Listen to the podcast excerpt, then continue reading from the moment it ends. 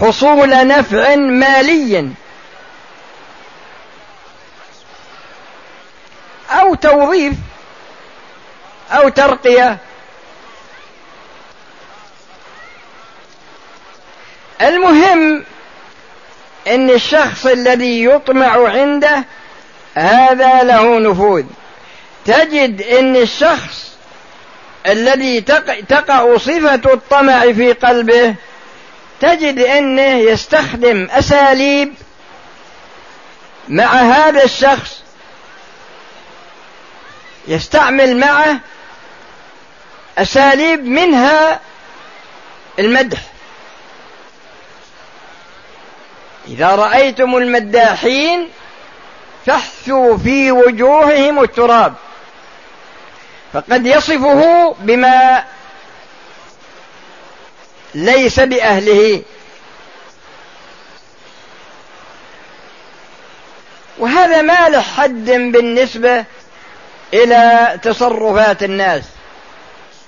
المهم أنه يغريه بالكلام الذي يعتقد أنه غير صحيح، القائل يعتقد أنه غير صحيح، لكنه يريد أن يصل إلى هدفه من هذا الشخص. ولهذا تجدون كثير من النفاق، ولا أقول إن شاء الله النفاق الأكبر، لكن النفاق الأصغر تجد كثير من الناس يستعمل جوانب من جوانب النفاق الأصغر لهذا الشيء، رجاء أن يحصل له من هذا الشخص ما طمع منه به.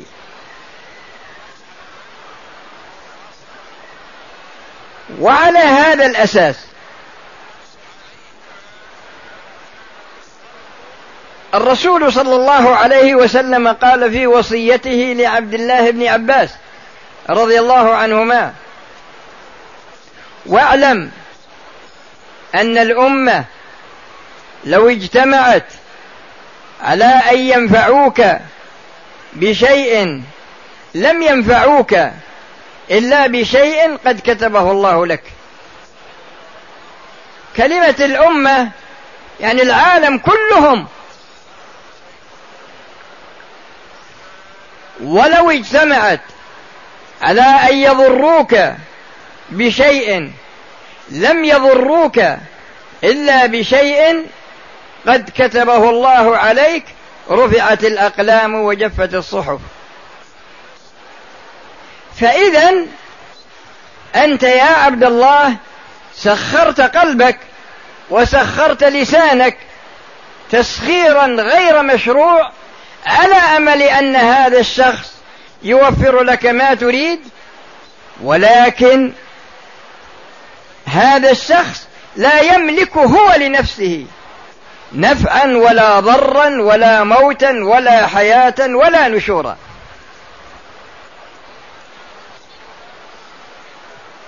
وعلى هذا الأساس فالشخص يحتاج إلى أن يبعد هذه الصفة من قلبه. ما في مانع أنك مثلا تستعين بالإنسان الحي الحاضر القادر فيما يستطيعه، لكنك لا تستخدم معه الأساليب المحرمة، يعني كن واقعيا.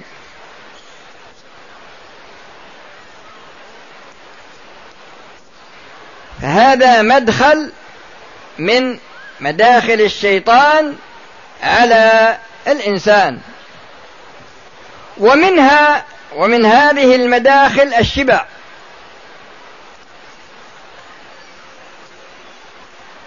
بعض الناس عنده اعتدال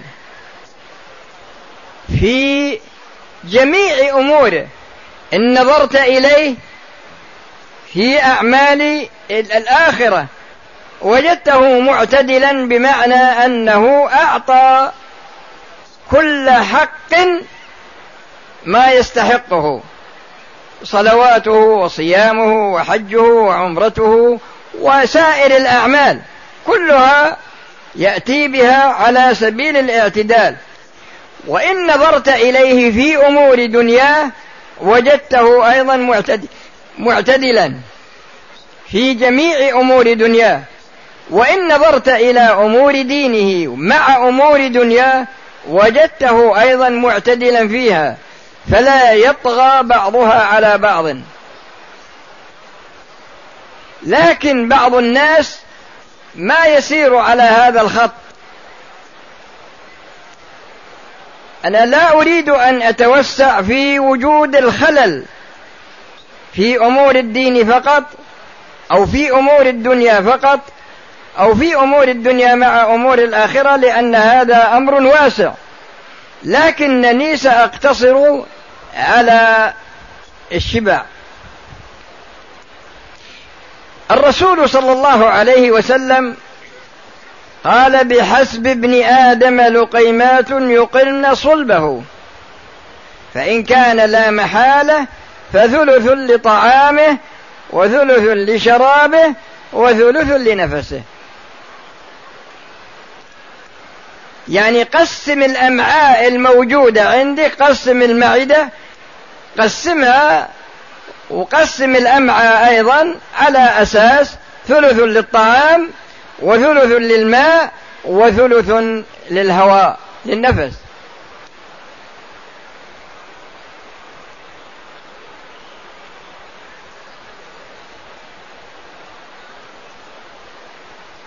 اجتمع شخصان على أكل، فقال أحدهما للآخر: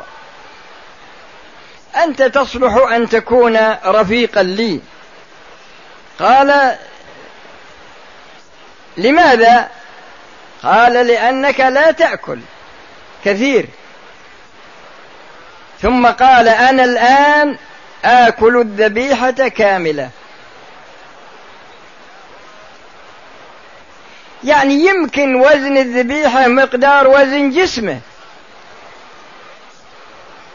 قال: أنا الآن آكل الذبيحة كاملة. فبعض الناس عندما يتيسر له الأكل يغفل، ما ملأ ابن آدم وعاء شرا من بطن. أنت عندما تأكل كثيرا، ما هي الأمور التي تحدث؟ أولا غفلتك عن الفقراء، لأنك لما شبعت تحسب أن الناس كلهم عندهم هذا الشيء. ومنها إضعاف النشاط الديني في القلب، إضعاف النشاط، لأن القلب له أعمال واللسان والجوارح، فيضعف القلب ويضعف اللسان وتضعف الجوارح.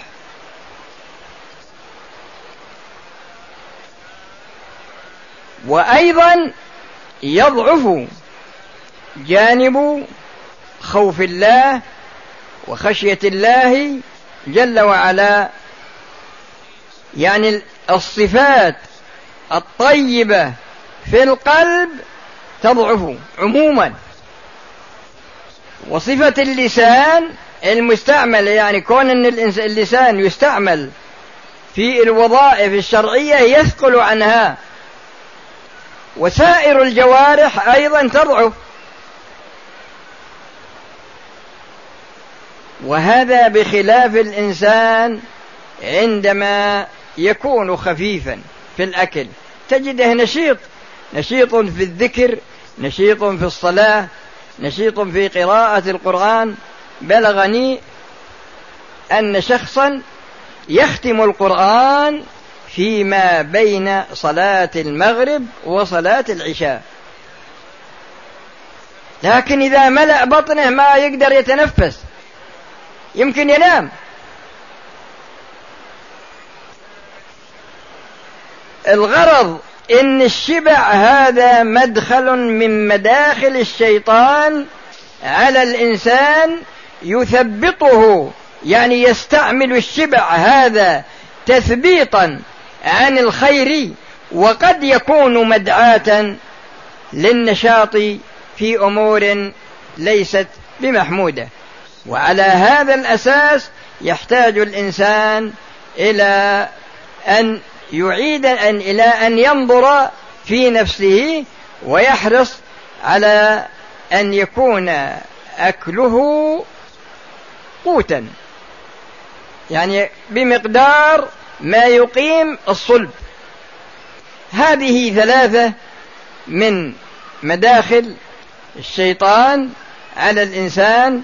أسأل الله بأسمائه الحسنى وبصفاته العلى وباسمه الطيب الطاهر الذي إذا دعي به أجاب وإذا سئل به أن أعطى، أن يجعل هذا الاجتماع اجتماعا مرحوما، وأن يجعل تفرقنا تفرقا معصوما، وألا يجعل فينا ولا منا شقيا ولا محروما، وأن يتوفانا مسلمين ويحشرنا مع الذين أنعم الله عليهم من النبيين والصديقين والشهداء والصالحين، وأن يصلحنا ويصلح لنا ويصلح بنا، وأن يحسن عاقبتنا في الأمور كلها.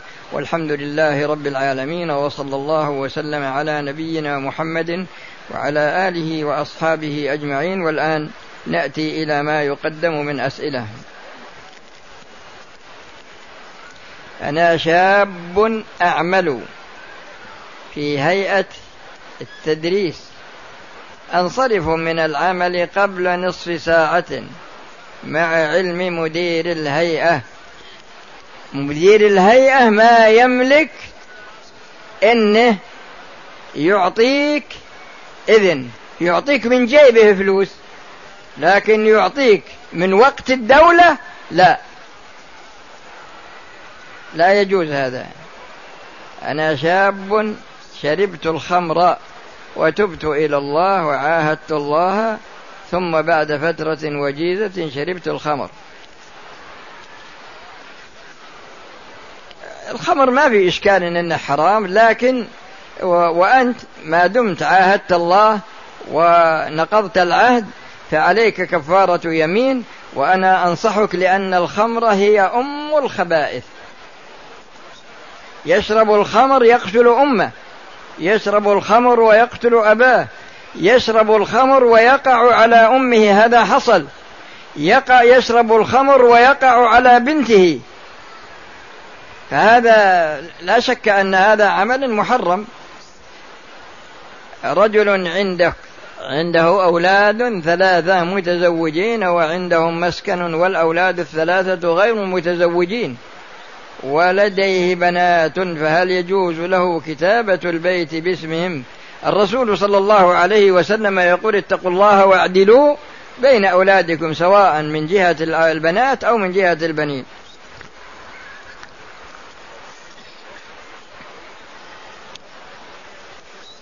وهذا شاب مقبل على الزواج، ولكن والدي لا يريدني أن أتزوج، مع العلم أن الفتاة التي أريد الزواج منها تخاف الله وهي تحفظ كتاب الله. على كل حال، إذا منعك والدك عن الزواج بغير حق فلا يجوز، لأن الله سبحانه وتعالى يقول في الحديث القدسي: يا عبادي إني حرمت الظلم على نفسي وجعلته بينكم محرما. وإذا كان والدك منعك من زواج هذه الفتاة يبين لك وجهة النظر، ما, ما هي وجهة نظره في منعك. ما إذا كان يمنعك بغير حق فلا يجوز. الرسول صلى الله عليه وسلم يقول: وأيم الله لو أن فاطمة بنت محمد سرقت لقطعت يدها. والله يقول له: ولو تقول علينا بعض الأقاويل لأخذنا منه باليمين ثم لقطعنا منه الوتين. فما يجوز للإنسان أنه يظلم كونه ولدك، ما يجوز لك أنك تظلمه، كونه مثلا بنتك ما يجوز أنك تظلمها، وهكذا.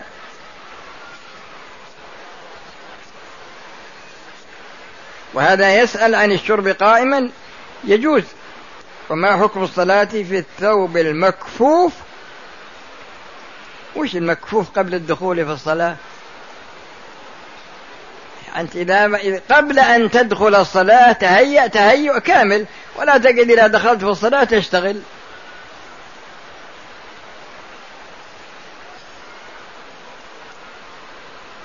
وهذا يسأل عن صلاة الجنازة في المقبرة جائزة.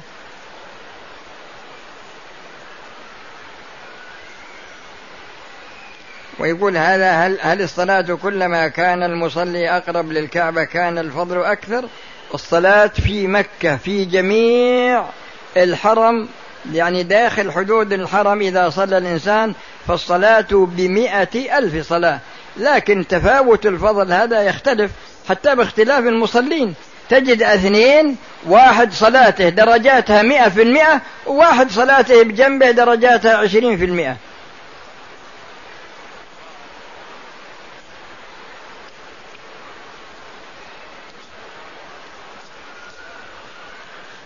ترى في كثير من الأسئلة فيها سوء أدب، ولهذا أنا أستبعدها.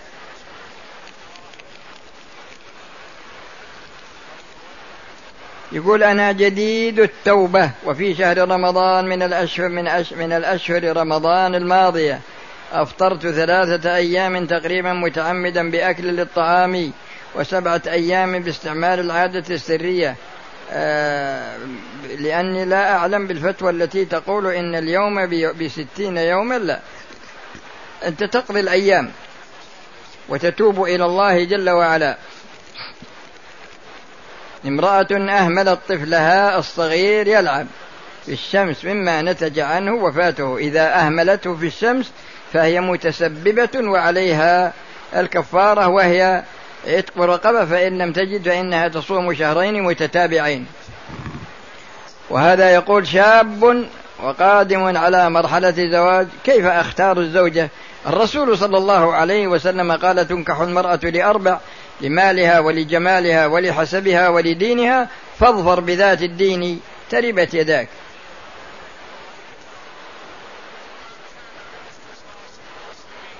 وهذا يقول أريد أن أغير نفسي مع الناس من حيث المعاملة. الإمام أحمد سأله رجل قال يا, عبد يا أبا عبد الله كيف أسلم من الناس؟ قال أحسن إليهم ولا تطلب منهم أن يحسنوا إليك، وتحمل إساءتهم ولا تسئ إليهم، ولعلك تسلم. وهذا يقول كيف أعرف بأني أحب الله؟ الله تعالى يقول لا يزال عبدي يتقرب إلي بالنوافل حتى أحبه، فإذا أحببته كنت سمعه الذي يسمع به، وبصره الذي يبصر به، ويده التي يبطش بها، ورجله التي يمشي بها، إلى آخر الحديث.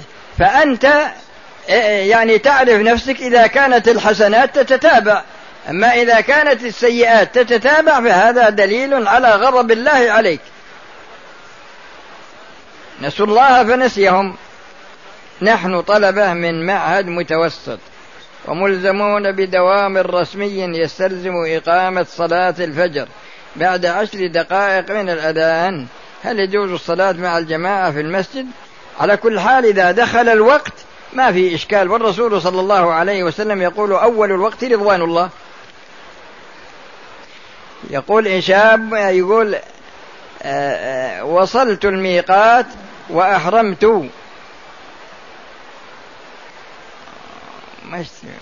وأحرم وهو ودخن وهو محرم. على كل حال هذا يصير يعني جمع بين معصيتين، معصية كون دخن وهو محرم، وكونه دخن أيضا، لأن المعاصي تختلف. مثل إنسان زنى بأمه أو بأخته أو ببنته أو بزوجة جاره أو ما إلى ذلك، هذا لا شك أنه، أو إنسان زنى مثلا في الحرم، أو إنسان مثلا زنى في رمضان في النهار، هذا يسأل يسألان بعض الناس.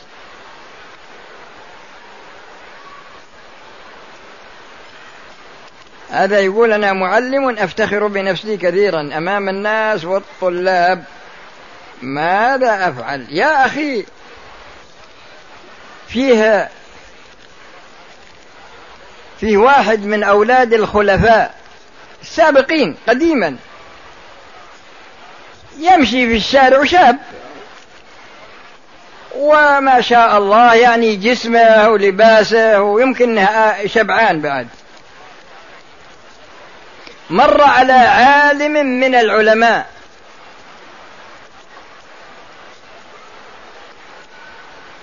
فجاء الشاب إلى هذا العالم قال له: أتعرفني؟ قال: نعم. قال: من أنا؟ قال: أنت أولك نطفة مذرة، وآخرك جيفة قذرة، وأنت فيما بين ذلك تحمل العذرة.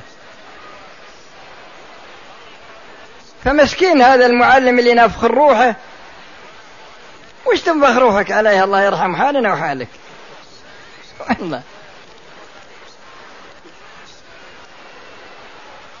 متى يكون الاستمناء باليد حلالا يا أخي؟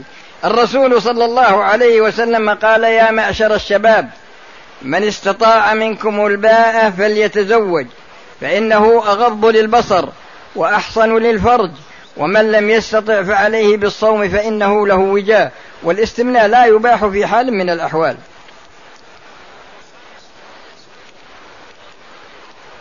اشتريت بعض الأدوات الزراعية من مزارع اقترضها من الدولة، وهو لا يزال يسدد الأقساط بالحكم، فما الحكم؟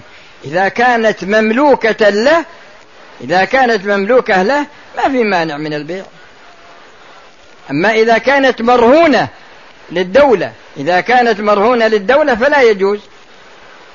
ابنتي محجبة وهي في المدرسة، لكن في بلدنا يمنعون التلميذات من المحجبات من دخول المدرسة مع ما بها من اختلاط، فما العمل يا شيخ؟ هل أتركها؟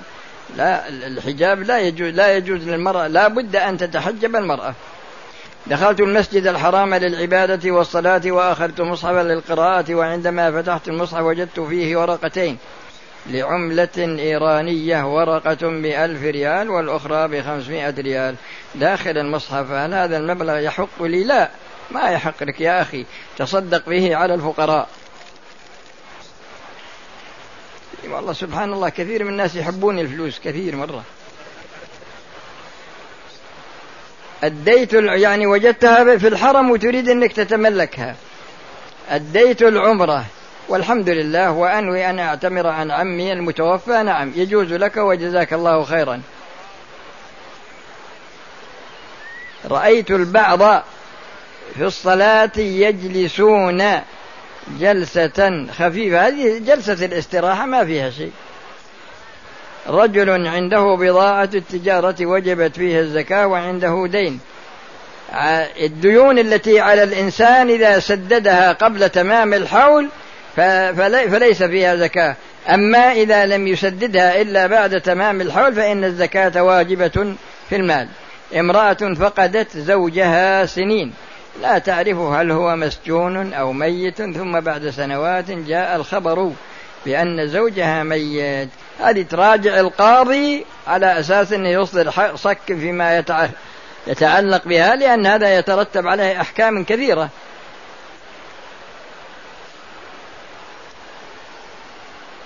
أنا من سكان مكة ودخلت التوقيف، وكانت فيه ثلاث وكنت ومكثت فيه ثلاثة أسابيع. صلى بنا الجمعة رجل، ثم في الجمعة الثانية والثالثة كنت أنا الإمام وصليت بهم الظهر. وقت يا إخوة يا إخواني السجناء، إذا كان السجن فيه مسجد تقام فيه الجمعة يصلون فيه، أما إذا كان أما أما المسجون فليس عليه جمعة يصليها ظهرا.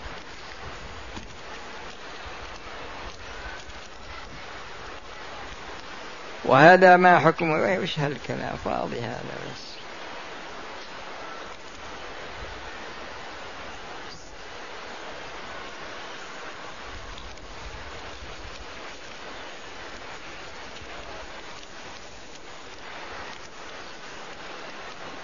ماتت وترك يا أخي، راح للمحكمة، ثبت الوفاة وثبت الورثة وبعدين تقسم التركة. وهل في سجود التلاوة إذا كان سجودا فيه افتراش لليدين؟ لا، سجود التلاوة كسجود الصلاة تماما، إلا أنك تدعو فيه الله تدعو فيه دعاء دعاء سجود التلاوة.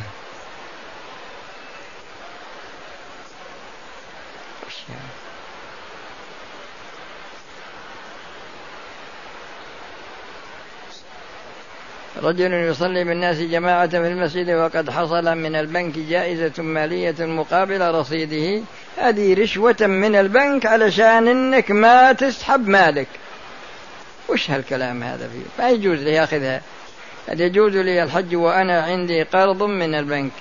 اذا كان انه فرض والبنك ما منعك ما في مانع انك تحج، واذا كان نفل ايضا ولا منعك ما في مانع.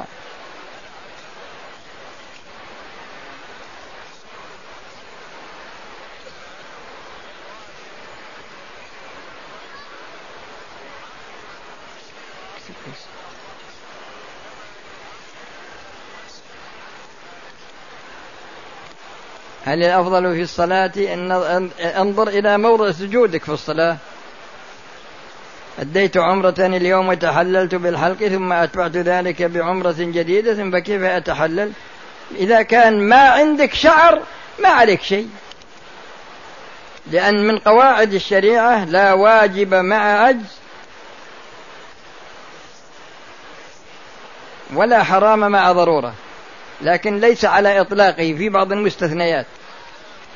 زوجتي تعمل معلمة في بلادنا وحيث أني مرتبط بأعمال أخرى قد يشق علينا إيجاد من ينقلها من وإلى العمل، وفي بلادنا يسمح للمرأة بقيادة السيارة.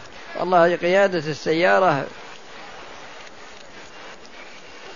الله حافظ على المرأة والرسول صلى الله عليه وسلم حافظ على المرأة، والناس الآن يريدون أن يتخلوا عن جميع الأمور التي جعلها الله حفاظا على صيانة المرأة وجعلها الرسول صلى الله عليه وسلم يعني صيانة الله. الآن في الصلاة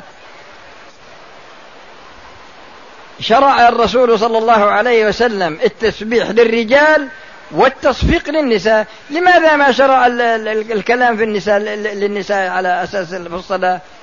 ومنعها من السفر بدون محرم، ومنعها من الاختلاط، ما خلا رجل بامرأة إلا كان الشيطان ثالثهما، إلى غير ذلك من الأمور التي كلها وضعت من أجل كرامة المرأة. لكن الآن يريدون أن يخرجوا المرأة.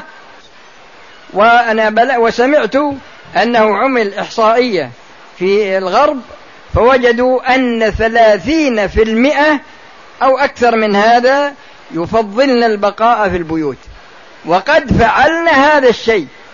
حنا الآن نريد الانخراط، نريد الانفتاح، لكن بدون حدود شرعية. والمرأة هي نصف المجتمع أو أكثر أكثر من نصف المجتمع، لأن الله شرع للرجل أن يتزوج أربعا، فإذا كانت المرأة تبي تخرج كما يخرج الرجل، المسؤوليات التي أناطها الله بالمرأة من الذي يقوم بها؟ يقوم بها الرجل. لكن الدول الكافرة هذه ما تألو جهدا في أنها يعني تذيب شخصية المسلمين، ولهذا الله تعالى يقول ما يود الذين كفروا من أهل الكتاب ولا المشركين أن ينزل عليكم من خير من ربكم والله يختص برحمته من يشاء والله ذو الفضل العظيم. ودوا لو تدهنوا فيدهنون، ود الذين كفروا لو تغفلون عن أسلحتكم وأمتعتكم فيميلون عليكم ميلة واحدة ما يريدون لكم من الخير ولا مثقال خردلة. والله سبحانه وتعالى أعز المسلمين بالإسلام، لكن لله الأمر من قبل ومن بعد. كما قال صلى الله عليه وسلم يوشك أن تتداعى عليكم الأمم كما تتداعى الأكلة على قصعتها، قالوا أمن قلة يا رسول الله؟ قال لا، ولكنكم غثاء كغثاء السيل، تنزع المهابة من قلوب عدوكم ويوضع الوهن في قلوبكم. قالوا وما الوهن يا رسول الله؟ قال حب الدنيا وكراهة الموت، أو كما قال صلى الله عليه وسلم.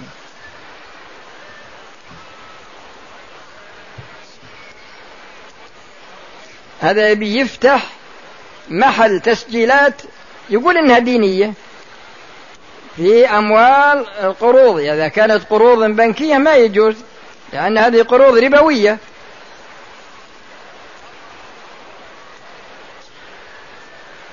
وهذا يقول هل يجوز أن أعتمر عن والدي ووالدي حي وبصحة وعافية؟ إذا كان نفل ما في مانع، أما إذا كان فرض فلا.